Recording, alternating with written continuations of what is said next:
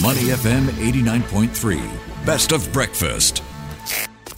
The bigger picture only on Money FM 89.3. The commodity space is in focus this week as a major oil and energy industry conference gets underway in Singapore. Called the Asia Pacific Petroleum Conference, also known as APPEC, the event will throw the spotlight on various pressing issues such as oil's future and also the debate around energy security versus sustainability. Well, to help us along, we've got Saugata Saha. He is the president of S&P Global Commodity Insights, who is in Singapore for the event. Saugata, thanks for joining us on the show. Ryan, delighted to be here. Thanks All for right. having me. So you're at the event, and of course, we've got a few big themes that are going to be high on the agenda. Give us a sense of what we can expect, and as well the backdrop when it comes to economics and politics, where these discussions will be taking place against. Yeah, Ryan, uh, we are very excited to be back with APPEC uh, in Singapore. APPEC, as you and I hope your uh, listeners know, that it's uh, one of the major premier uh, oil, gas, and energy conferences that happens in Asia. And uh, this is a special one because it's the 39th anniversary of APPEC and just kind of tells you the lasting nature of, um, you know, these topics in, um, in Asia.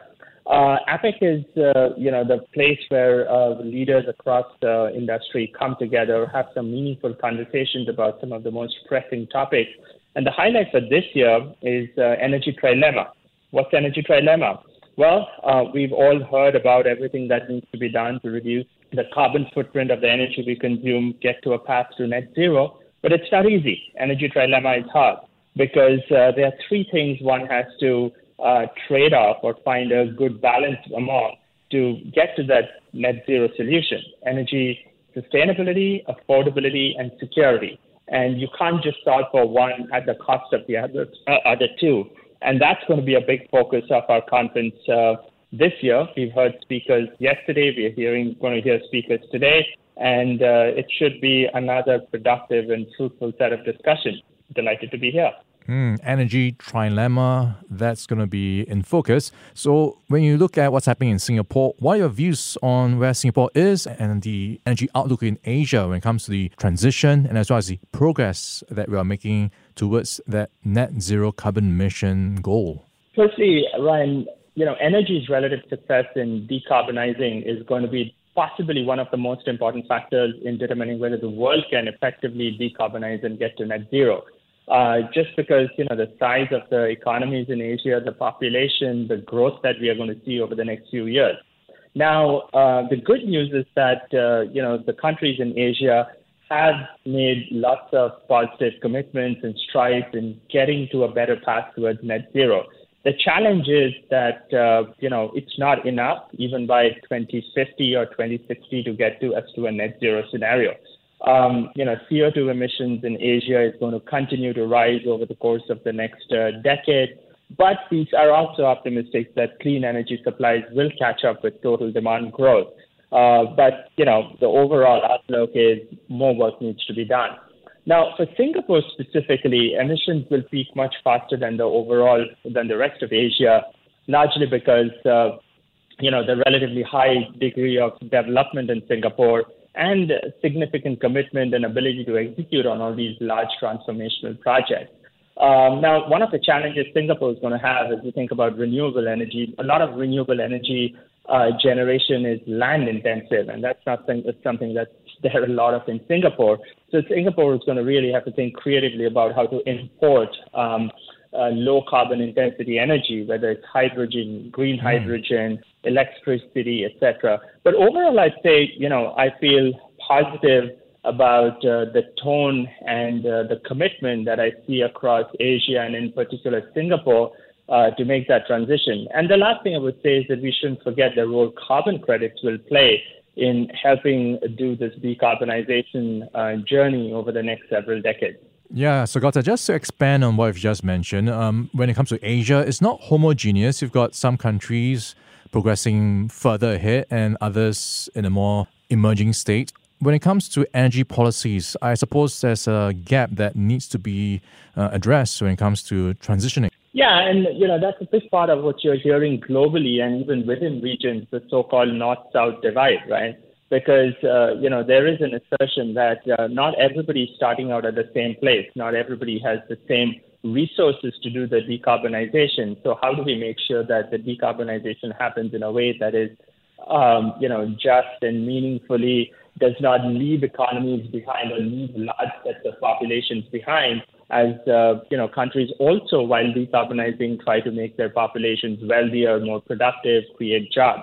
Uh, all of these need to happen. It's uh, you know, it really gets really hard from a public policy perspective if you just try to solve for one dimension mm. at the cost of the others. So we think that there's a few things that will happen. One is um, this whole transition is going to be non-linear. Um, and uh, by non-linear, I mean, you know, there'll be fits and starts, right? There'll be, uh, there'll be occasions when things move rather fast, there'll be inflection points, and then there will be occasions when things will slow down, you know? Geopolitical events might switch the dialogue towards security as opposed to transition, etc. So you'll see a lot of that happening. The second I would say is that um, you will see a lot more integrated all of the above approaches. Because I think there is a pretty strong recognition that um, nobody really wants to make one large bet and assume that that's going to play out. And let's say just hydrogen alone or carbon capture alone uh, will be a part of the, will be the solution. I think you'll see more and more all of the above approaches. And then the third thing I would say we've got to be pragmatic about this. Um, yes, the mix of hydrocarbons in the overall um, energy mix will shift a lot. It'll, it'll shrink a lot over the next uh, several decades. But we don't forecast a scenario in which hydrocarbons will, quote unquote, go away. Even if you look at some of the 2050 scenarios that we've uh, modeled out, the uh, role of hydrocarbons in the o- overall energy mix will be somewhere between 40 to 60 percent. Yes, it'll be a lot lower than you know the 95 percent in the recent past, but it's still going to be around. And then the last thing I would say, you know, technological, scientific engineering and technological advances will be needed to kind of create more energy uh, efficient uh, use and also find new sources of large scale energy. And uh, we are quite bullish that, uh, you know, Asia with all of its technological prowess will be able to lead the way on delivering on some of those promises. Yeah, Saugata, that's a great point. Technological advances definitely have a role to play. So, how can data, technology, and AI continue to optimize energy consumption and promote energy efficiency? It's a great question, Ryan. Um, you know, I've, I've often used the line, um, pardon the pun, that uh, energy transition will be fueled by data and uh, technology, right? Uh, a lot of uh, the decisions that need to be made, a lot of the uh, big optimization decisions that need to be made or capital allocation decisions that need to be made over the next uh, few years can only be made if people have access to good quality data, insights, benchmark, um, that helps them make those decisions with conviction. As you know, in, in the energy business, you know, decisions tend to be, you know, large. They typically have a billion attached to them. And uh, the cost of getting it is wrong is pretty high. And right now, there is there is a situation in the world where people are looking for, they're grappling with, hey, what will the future look like? How do I make decisions that I can tell my stakeholders this is the best decision to be made? And that's where high quality benchmarks, data, insights, um, you know, play an important role. And that's where we spend our time at S&P Global Commodity Insights.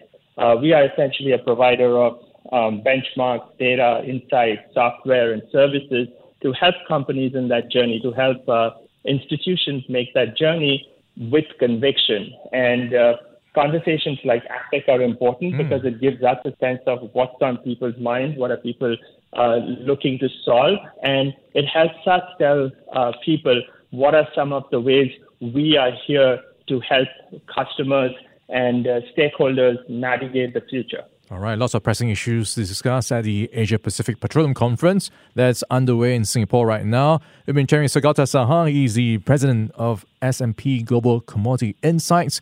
Saugata, thank you for your time today. Thank you, Ryan. Thanks for having me. Before acting on the information on Money FM, please consider if it's suitable for your own investment objectives, financial situation, and risk tolerance. To listen to more great interviews, download our podcasts at awedio.sg or download the audio app. That's A W E D I O, audio at the App Store and Google Play.